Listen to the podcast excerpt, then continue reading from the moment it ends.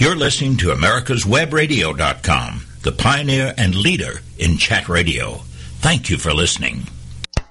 Good evening. Welcome to Psychiatry Today with Dr. Scott.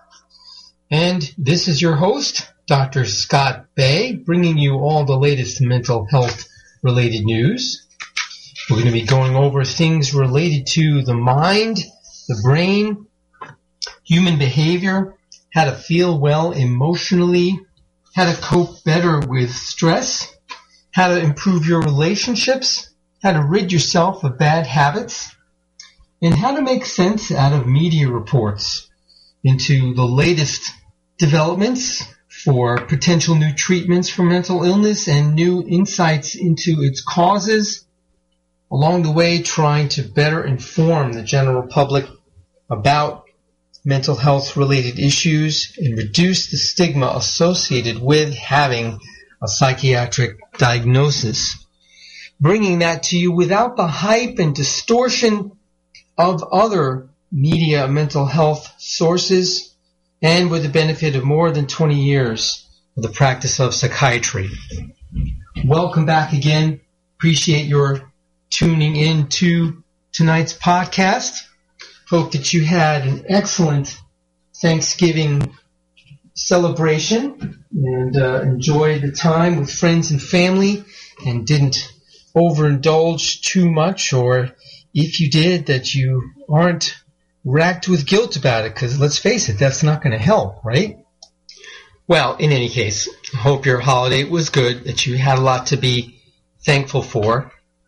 And one of the things that I came across over the Thanksgiving break is going to be the first item on tonight's podcast. This is something that anyone who is concerned for the mental health of our military and veterans can be thankful for. They certainly are thankful for it, at least the ones who are involved in this program that I'm going to tell you about. And it's something of very, very local interest here in Atlanta because it has to do with a program for veterans at the Georgia Aquarium. The um, Veterans Immersion Program at the Georgia Aquarium, to be specific. Uh, the aquarium has provided this adjunctive therapy to complement current rehabilitation and re- reintegration programs for our uh, recent veterans. And there are exercises that uh, the dive masters at the Georgia Aquarium lead the veterans in to help our servicemen and women overcome trauma and deal with difficult memories. And the participants dive in the aquarium. The Georgia Aquarium, if you didn't know, is one of the largest in the world and the participants encounter the animals, some of which are extremely enormous. We have some whale sharks in our aquarium, and they're about as big as a school bus. And they relax and move in the water in ways they may not be able to on land. And I thought this is just such a wonderful program. And uh, unfortunately, all too often, when I bring you a veterans and military mental health update. The news is not good. So thankfully, uh, this time I've got some very good news about this program. Now the articles from the uh, American uh, Atlanta Journal Constitution uh, that came out on Thanksgiving Day.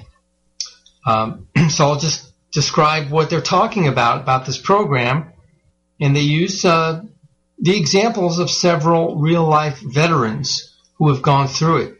And it's interesting to hear their stories and how they react to the program. Mike Hilliard was clearing IEDs, improvised explosive devices, in central Iraq near Camp Falcon in 2006 when he was shot in the head. The bullet from an AK style rifle somehow grazed off his helmet he said, only the chin strap rivet saved my life. Uh, still, Sergeant Hilliard ended up with a brain injury due to the uh, impact, And the stress of that experience stayed with him when he left the military, and he slipped into what he calls a black hole. He found an unexpected respite when he went scuba diving in the Dominican Republic. He said, as soon as my head went underwater, it changed my life. It took away everything that was on my shoulders. Now, Hilliard helps other veterans in a Georgia aquarium program that began in 2008.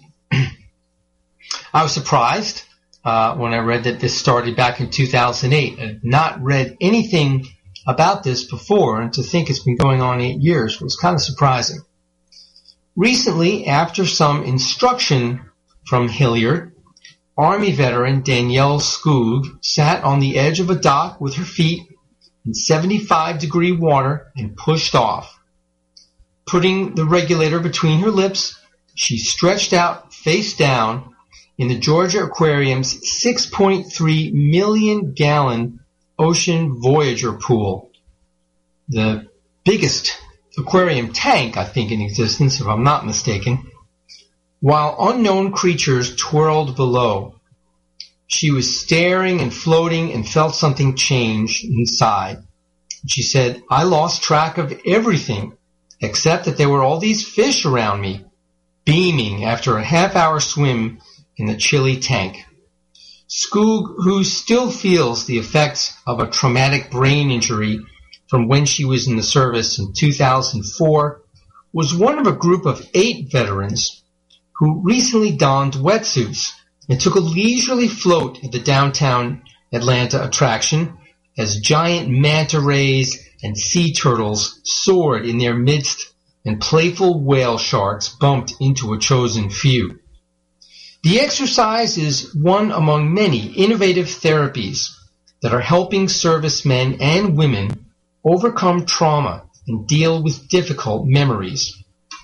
According to the National Center for Post-Traumatic Stress Disorder, between 11% and 20% of veterans who served in operations Iraqi Freedom and Enduring Freedom suffered from post-traumatic stress disorder. The aquarium also hosts patients recovering from spinal cord injuries. About 1,600 veterans have participated in what retired Army medic Kathy Ashley describes as an awe-inspiring experience.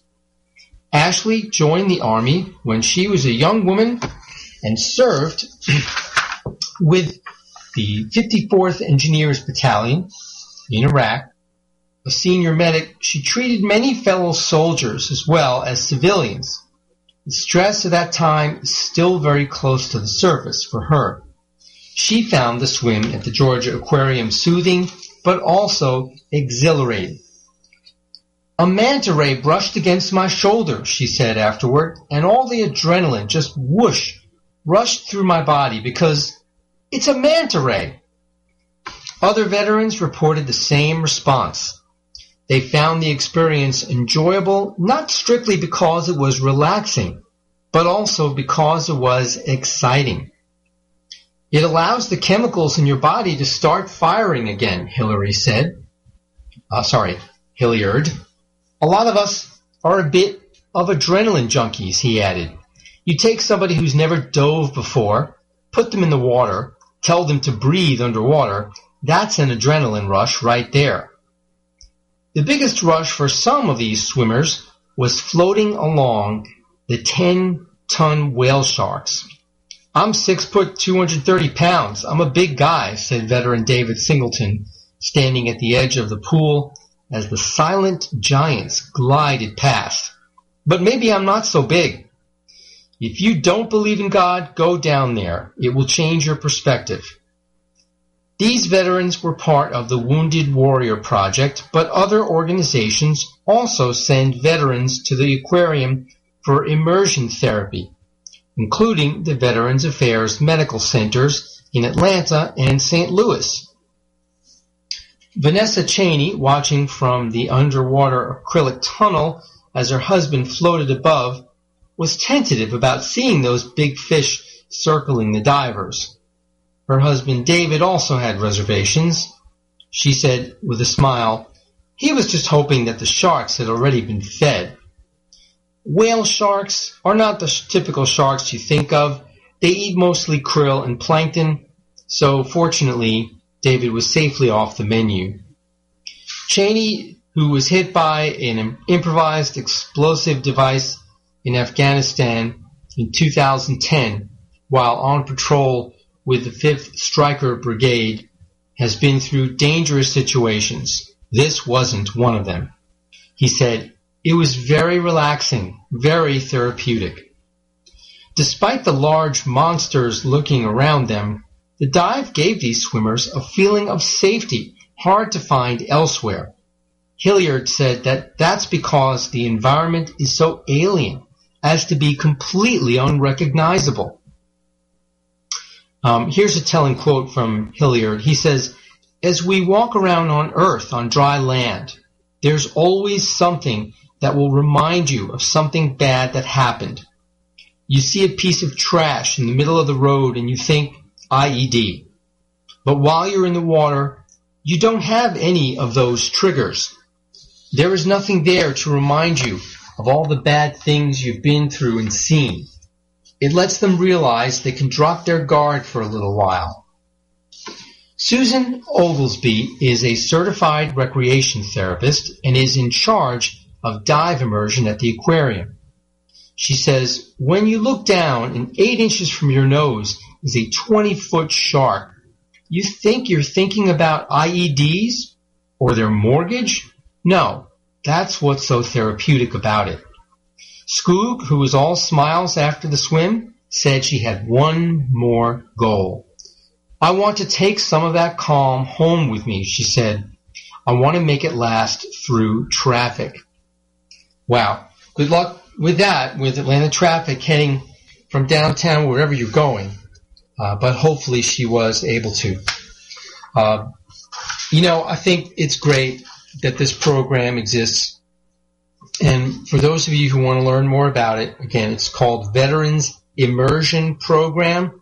It's at the Georgia Aquarium, which is right there in downtown Atlanta, uh, right in the same patch of land as Coca-Cola Museum, uh, College Football Hall of Fame, Human Rights Museum, and of course, most famously, the uh, Centennial Olympic Park.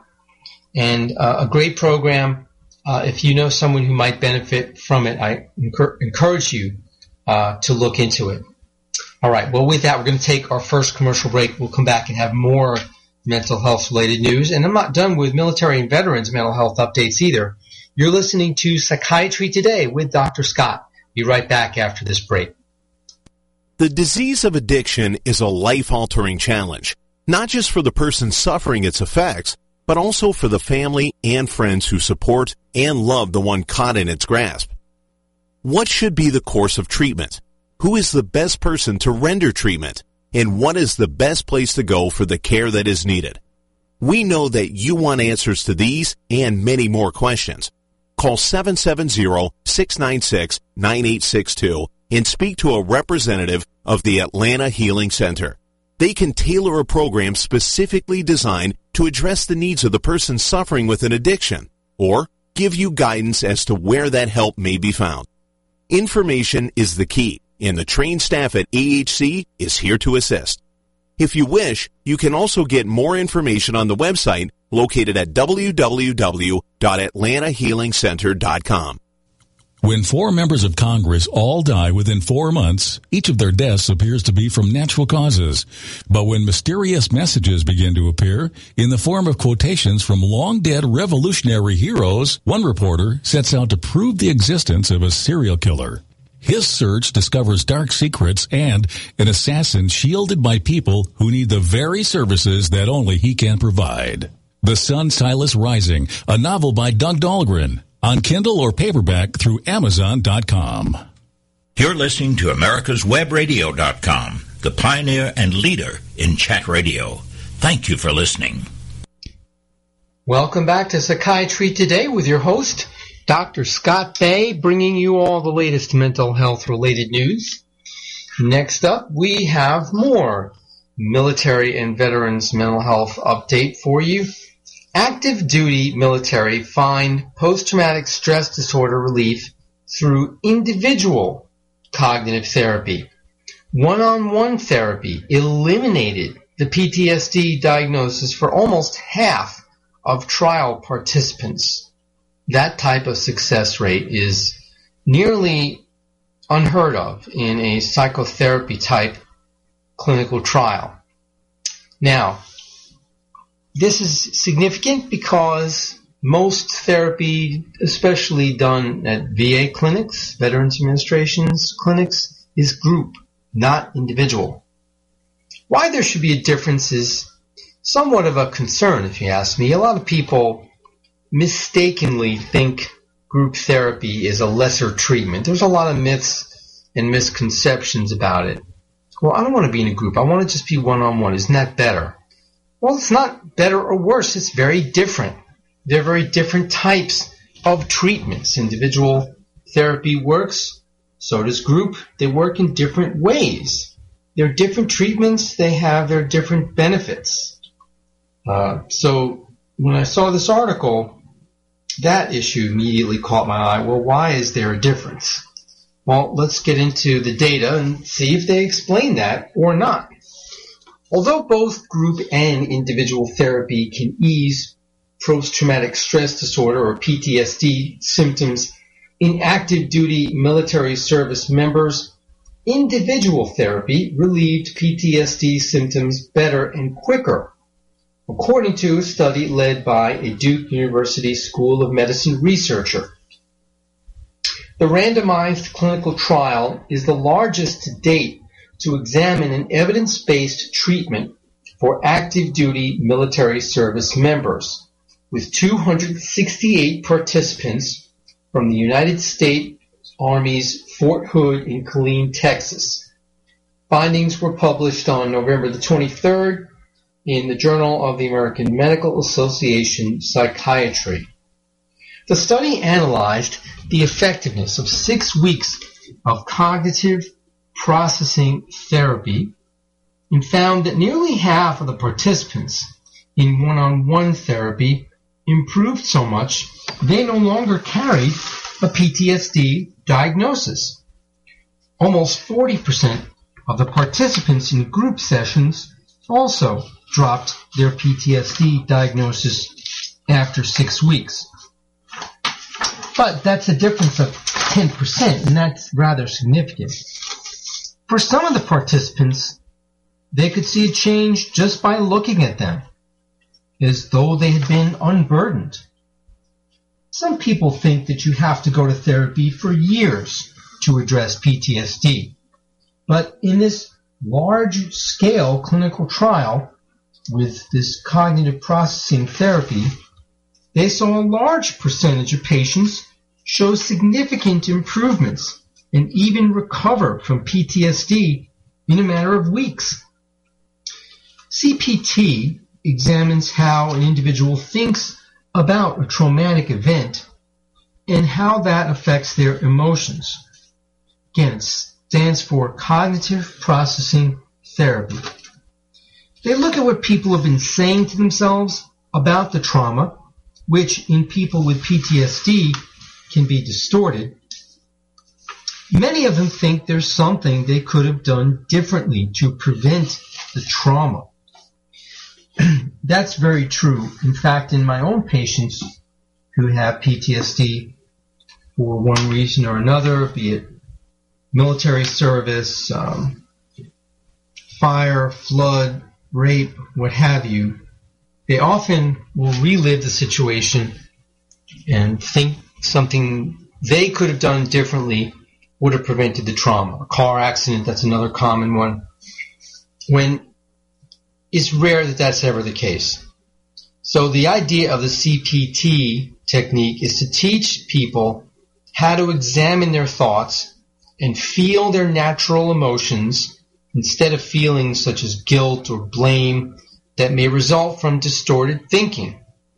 They help them go back and look at the evidence. And once they think in a more balanced factual way, their emotions and symptoms of PTSD subside. Okay? So far, I'm still not clear why individual would work better than group. Let's read on. To measure effectiveness in active duty military members, the trial was established through Strong Star Consortium, a multi-institutional initiative to develop and evaluate effective prevention, detection, and treatment of combat-related PTSD. The consortium is funded by the United States Department of Defense. Cognitive behavioral therapies, such as CPT and prolonged exposure therapy, are the leading treatments for PTSD with the most scientific support for their effectiveness. However, both were developed primarily for civilians, and until the Strong Star Consortium was developed, they had never been evaluated in clinical trials with an active duty military population. The study shows that CPT is effective, but it still needs to be adapted and tailored in ways that increase its effectiveness with combat related PTSD so that more patients can fully recover. Let me just take a moment to explain prolonged exposure therapy. Uh, this is commonly used in treatment of many anxiety disorders, including PTSD, which is classified as an anxiety disorder. And this is where you repeatedly expose the person to the stimulus that provokes their anxiety and teach them techniques of relaxation and mindfulness such that they will no longer react to the stimulus with the same anxiety. And you lengthen the exposure gradually over time until the idea is, anyway, that the anxiety uh, resolves itself. now, it's a controversial issue in that there are some veterans who feel it was very helpful and others who found uh, that they didn't like it at all, that it made them feel worse, and yet um, it's been uh, a mainstay of the treatment for PTSD in VA clinics. So the need for other therapies is definitely there. Now, back to this study, about half of the participants were assigned to group therapy, including 90 minute sessions twice a week for six weeks. The other half met one on one with a therapist for 60 minute sessions twice a week for six weeks. Okay, so the group therapy again, 180 minutes a week for six weeks. The individual therapy, 120 minutes twice a week for six weeks. The difference being in individual, of course, it's just one-on-one with the therapist as opposed to uh, the others in the group with the therapist.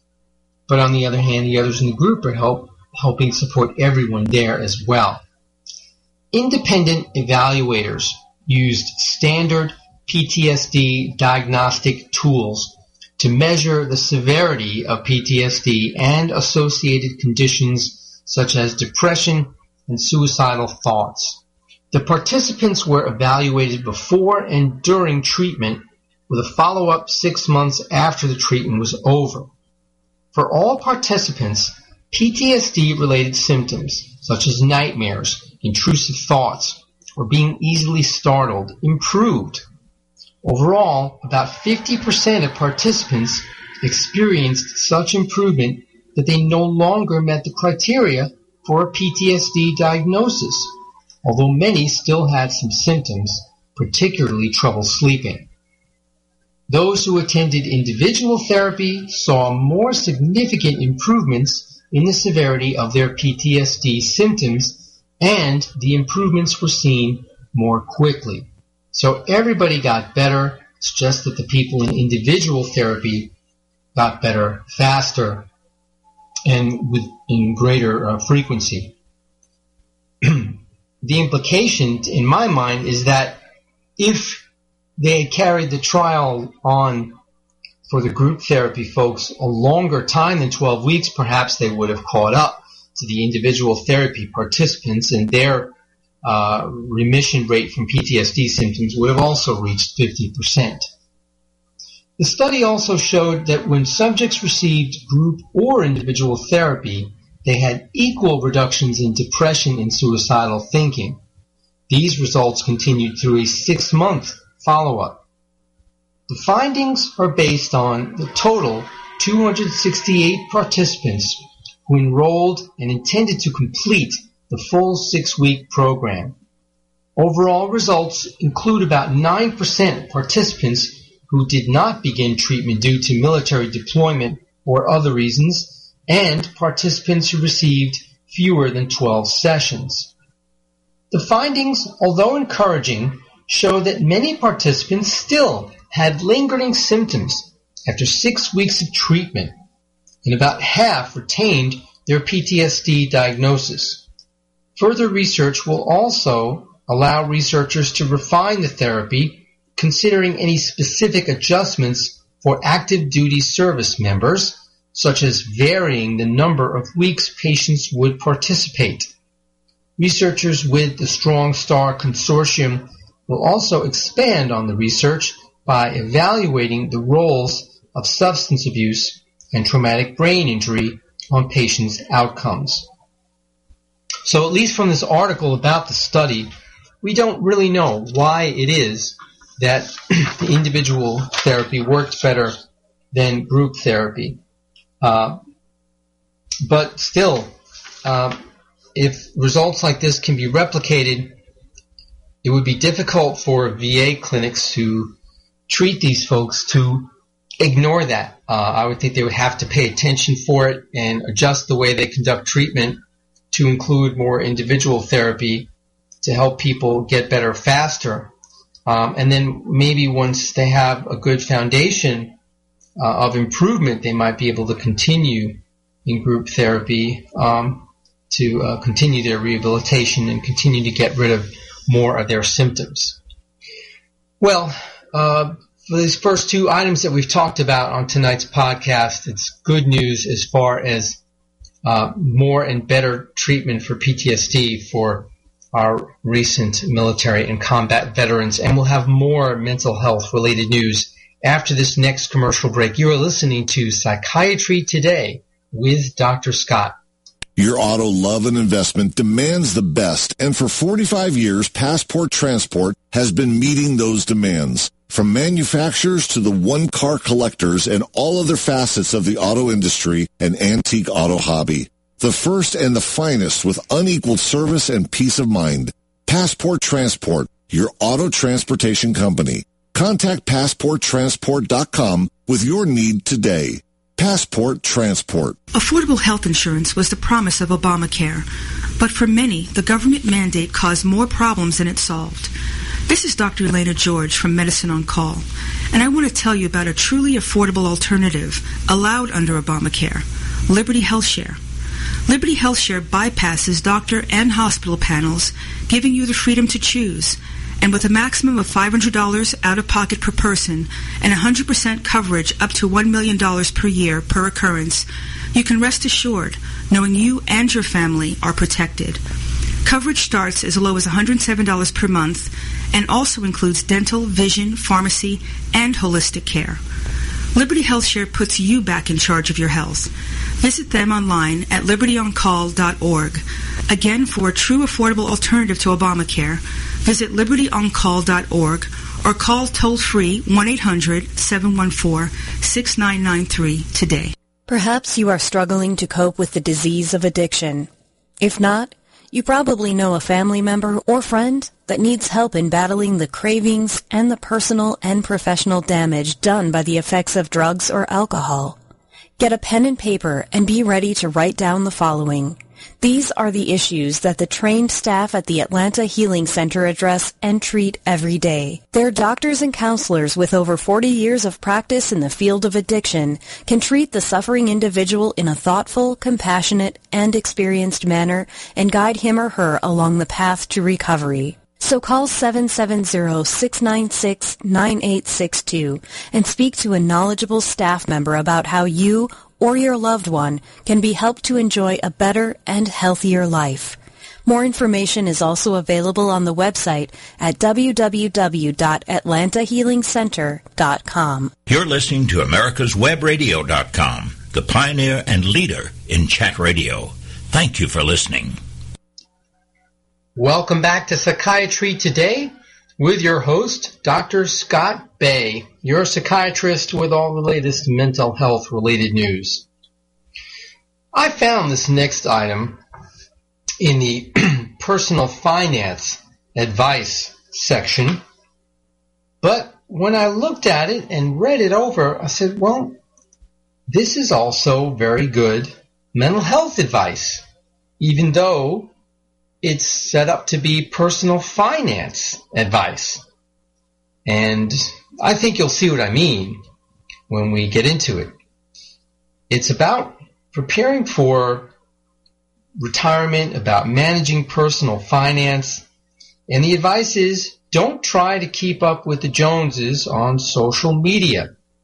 Those exotic trips your friends are taking could break your bank and they might not be as great as they look.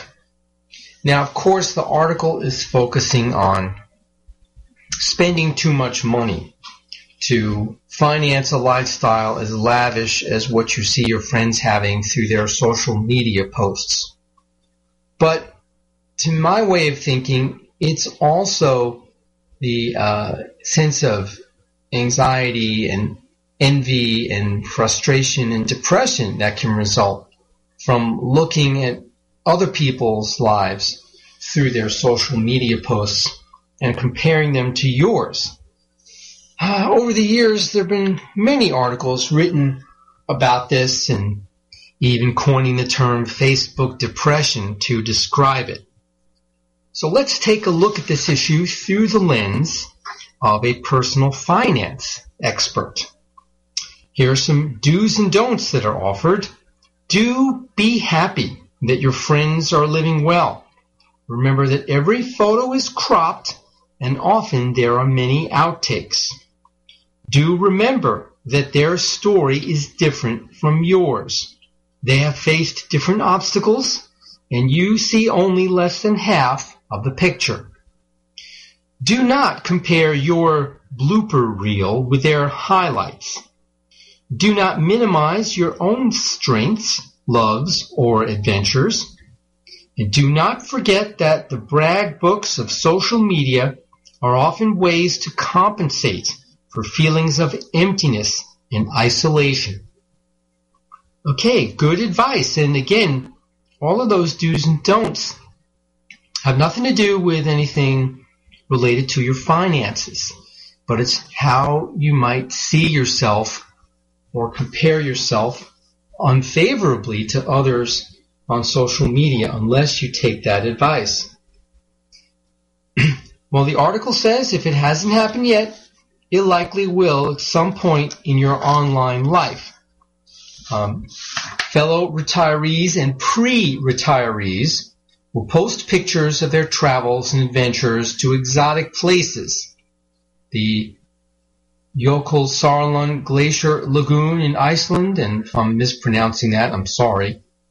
Nature's Valley in South Africa, Machu Picchu in the Galapagos Islands, and you, not wanting to miss out on all the fun, might want to do the very same and then some. What do experts say about keeping up with the Joneses? One in four adults with social media accounts find themselves envious after seeing other people's vacation photos and pictures of expensive purchases posted online. According to a survey conducted by the Harris poll, also consider that everyone's at risk of falling victim to such stories. Underneath every financial decision, there is a story we are telling ourselves. Social comparisons can drain your bank account. And I will add, they can also drain your emotions as well. They can be dangerous in terms of our sense of identity and the stories we tell ourselves about who we are in comparison with others. Materialistic values are associated with lower well-being as well as higher debt to income ratios and, I will add, increased stress.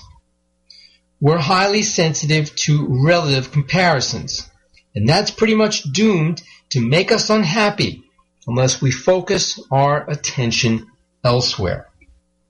And that comes from the head of behavioral science at Morningstar, the mutual fund company. So what can you do to protect yourself from social comparisons that might cause you to ruin your best laid retirement plans or just make you feel bad about yourself? What you see on Facebook, Instagram, Snapchat, LinkedIn, and Twitter may be a facade. When we see a social media thread or post, we are seeing a story that someone else is telling about their lives. That story is the heavily edited highlight reel of their lives, and it doesn't tell the whole tale. We do not see their debt or savings or the sleepless nights. We don't see the pit in their stomach when they open their credit card bill, but we see the smiling faces when they treat their kids to a beach vacation. We see a photo and tell ourselves the story of their amazing lives, and then we compare it to our own personal story, and we decide that we fall short.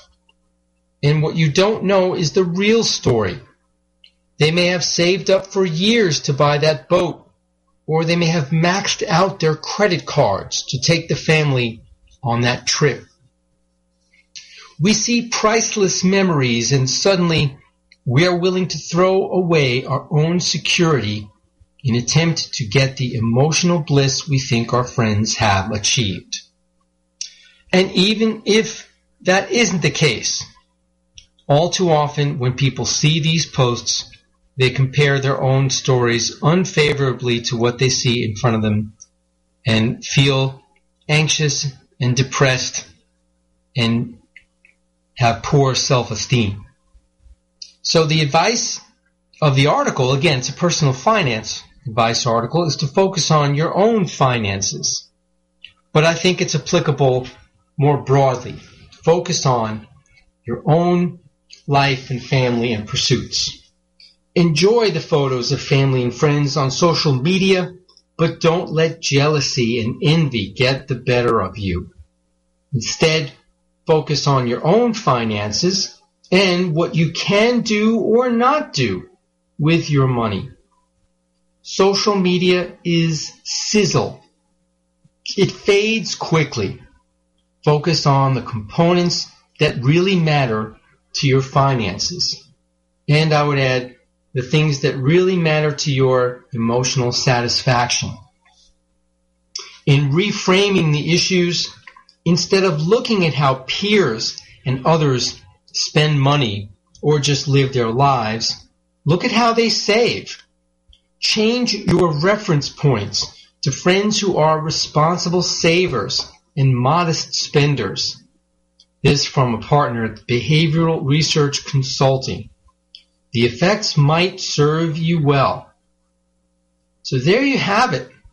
Um, instead of wallowing in envy and jealousy and low self-esteem when looking at social media posts, enjoy them and focus on what you have and what you can do. And uh, again, the personal finance people emphasize their part of it being don't try to keep up with them and spend yourself needlessly into debt. And that will certainly add to your stress and a negative emotional state. Now, this is very timely advice given that uh, people tend to post a lot of things on social media about their vacations and family get-togethers over the holidays and also because around this time of year, unfortunately, too many people overspend on holiday gifts and then start the year, start the new year behind the eight ball in debt and uh, taking many months to catch up from all the money they spent over the holidays. Try not to put yourself behind that eight ball. Next up on Psychiatry Today. An article about how depression in young people affects their stomach and anxiety affects their skin. Now, what caught my eye about this article is how commonly I've seen over my career in psychiatry that when there is some sort of mental health problem, it affects the body in some way. This is why I've always preached that there really is not any distinction between so-called mental illness versus physical illness. It's a meaningless distinction. The body is the body. It is all physical ultimately. Uh, the brain is the physical organ that is responsible for mental processes, states of mood and emotion. So it is all physical and the two words are just a meaningless distinction. Moreover, it is remarkable how certain illnesses will always cause physical symptoms. Anxiety in particular almost always finds some sort of physical outlet. Some people with anxiety uh, have muscle tension, and this can cause spasms or pain in various different parts of the body. For some people, it's their neck, which uh, the muscles in the neck insert into the back of the skull. This can cause headaches. Sometimes the anxiety can cause migraine headaches. Muscle pain and tension in the neck and upper back and shoulders, or the lower back. Um, quite commonly, anxiety can cause gastrointestinal problems, uh, and this can result in uh, aggravation of reflux or heartburn or irritable bowel syndrome. And also, as we'll hear in this article, certain states of anxiety, which affects the immune system, can result in skin reactions. Uh, people have gotten full-blown hives just from anxiety. And again, this is because of connections between the brain and the immune system and the immune cells within the skin. Uh, in fact, there are a whole group of illnesses called neurodermatitis um, that are, can be caused uh, by uh, certain stressful states of mind. And then also they talk about in the article how depression can affect the stomach as well as the anxieties uh, states that we talked about before. Uh, so we'll get into that after our next commercial break and we'll have more mental health related news as well. You are listening to Psychiatry Today with Dr. Scott. We'll be right back after this short break. Perhaps you are struggling to cope with the disease of addiction. If not, you probably know a family member or friend that needs help in battling the cravings and the personal and professional damage done by the effects of drugs or alcohol. Get a pen and paper and be ready to write down the following. These are the issues that the trained staff at the Atlanta Healing Center address and treat every day. Their doctors and counselors with over 40 years of practice in the field of addiction can treat the suffering individual in a thoughtful, compassionate, and experienced manner and guide him or her along the path to recovery. So call 770-696-9862 and speak to a knowledgeable staff member about how you or your loved one can be helped to enjoy a better and healthier life. More information is also available on the website at www.atlantahealingcenter.com. Did you miss a show that you really wanted to hear? All of our programs are available for download on americaswebradio.com and on iTunes.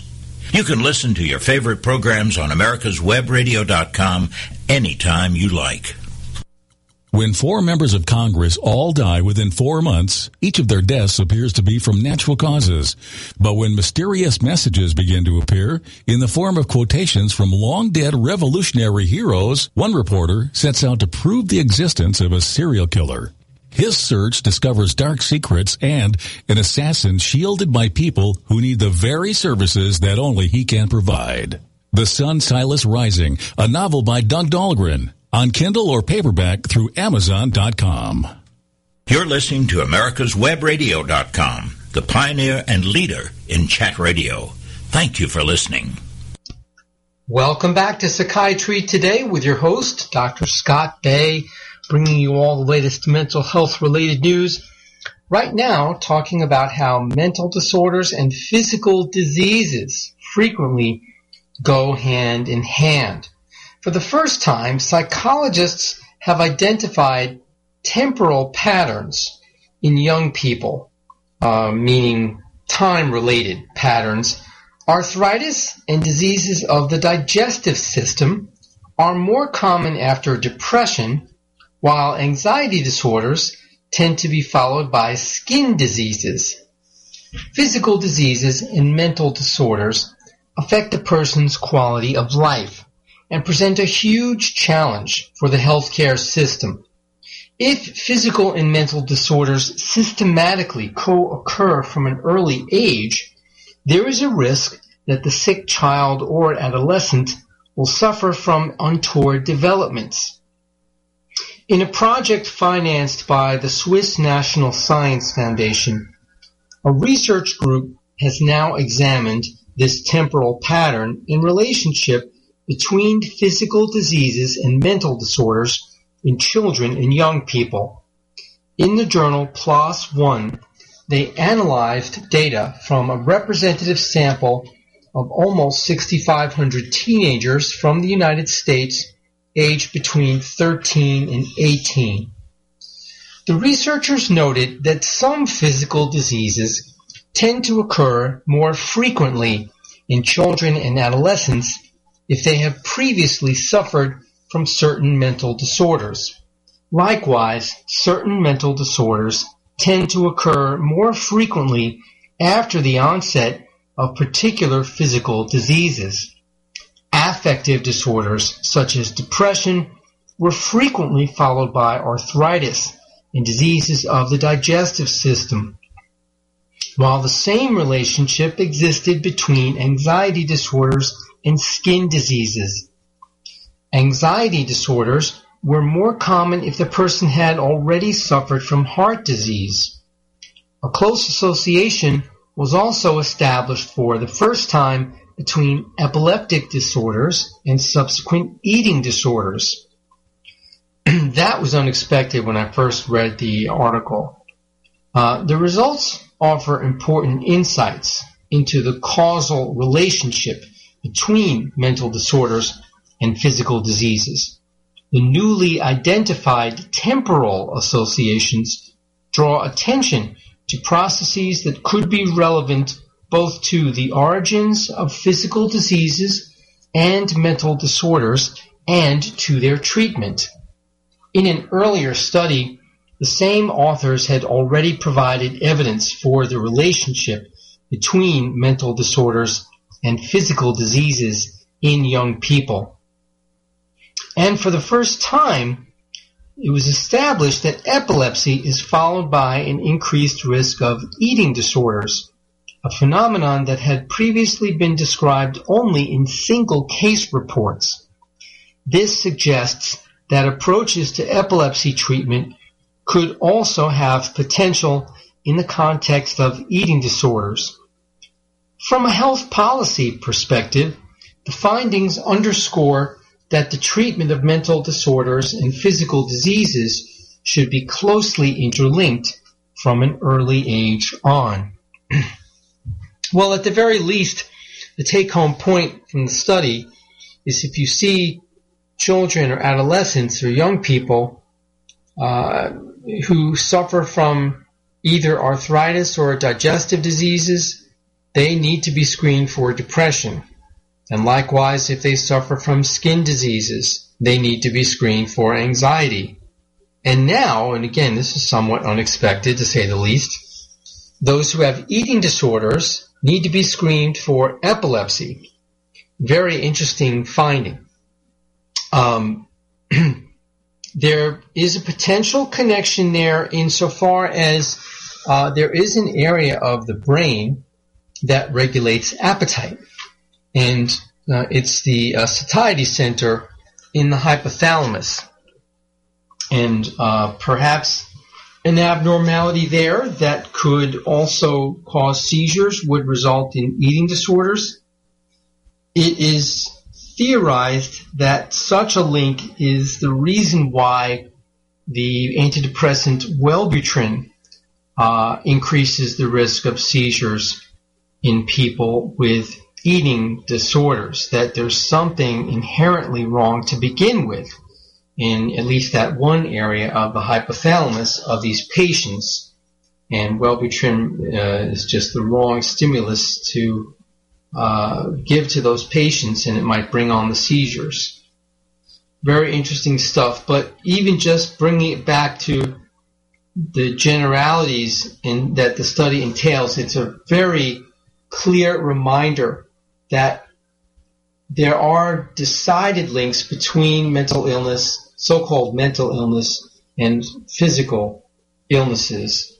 And uh, the links are, are there, they're strong, they're valid, and uh, a lot more than many people would care to acknowledge, especially those who continue to think that there is no such thing as mental illness, that it's all in someone's head. Nothing could be further than the truth. all right, well, next up on psychiatry today, um, an article I came across having to do with how depression in pregnancy affects the brain of the developing fetus.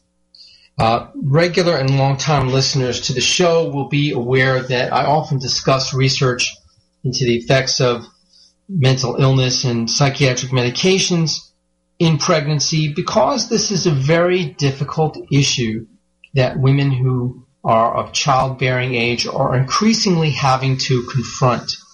Um, they take medication for anxiety or depression or bipolar disorder, but they still want to have children and they maybe want to nurse those children. And this brings up very difficult decisions about uh, what the safety risks are to the child.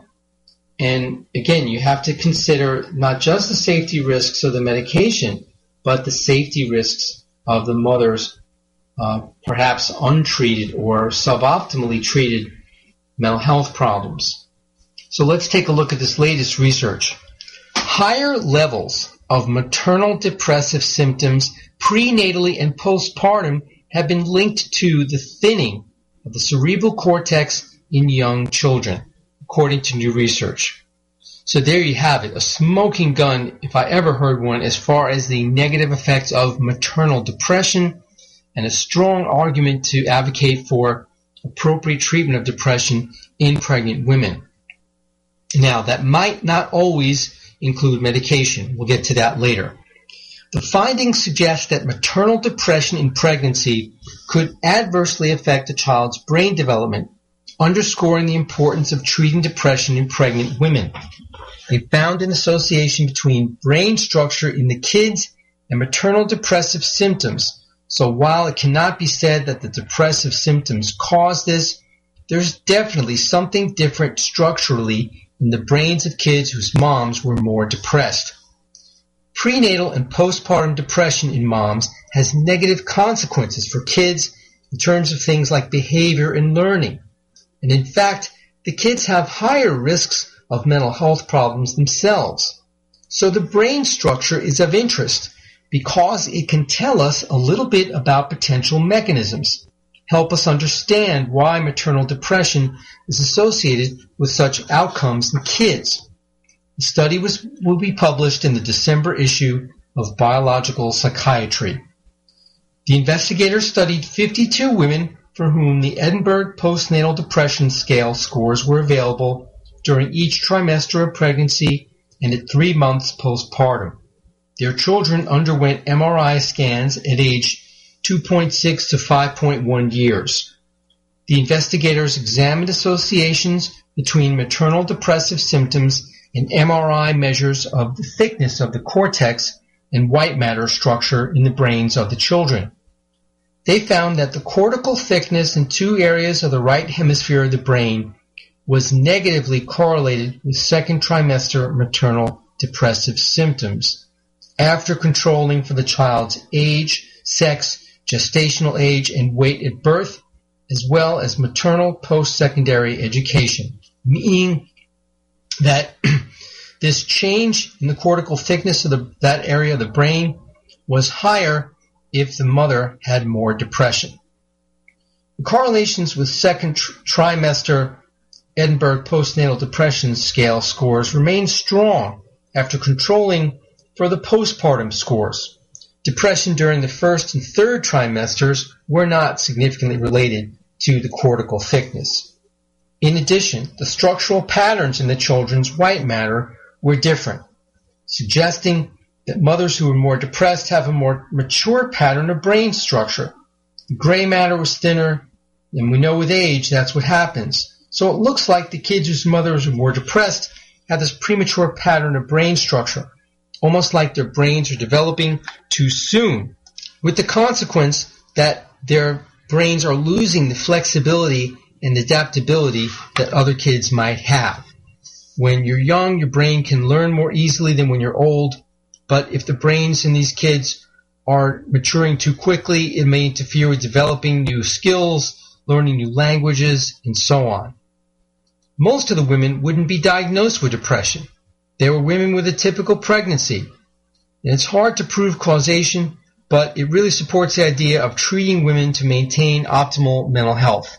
Now, of course, there's a lot of focus on postpartum depression, but prenatal depression is quite common and also is important to developing child's structures, including that of the brain.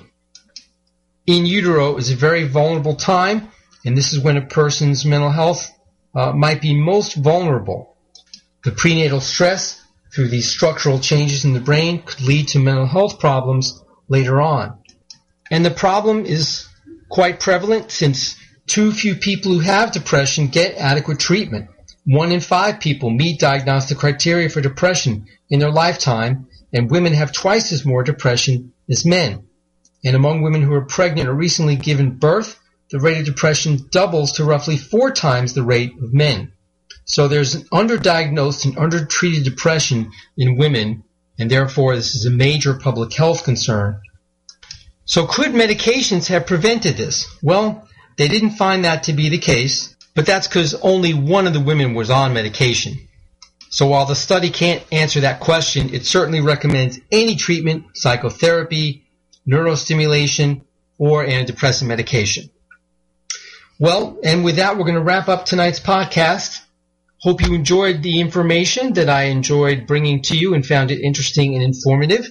And I hope that until we get together next time, you have a wonderful and stress-free week. But if not, then you need to call Dr. Scott. Good night. Thanks for listening. This is America's Webradio.com, the best in chat radio designed just for you.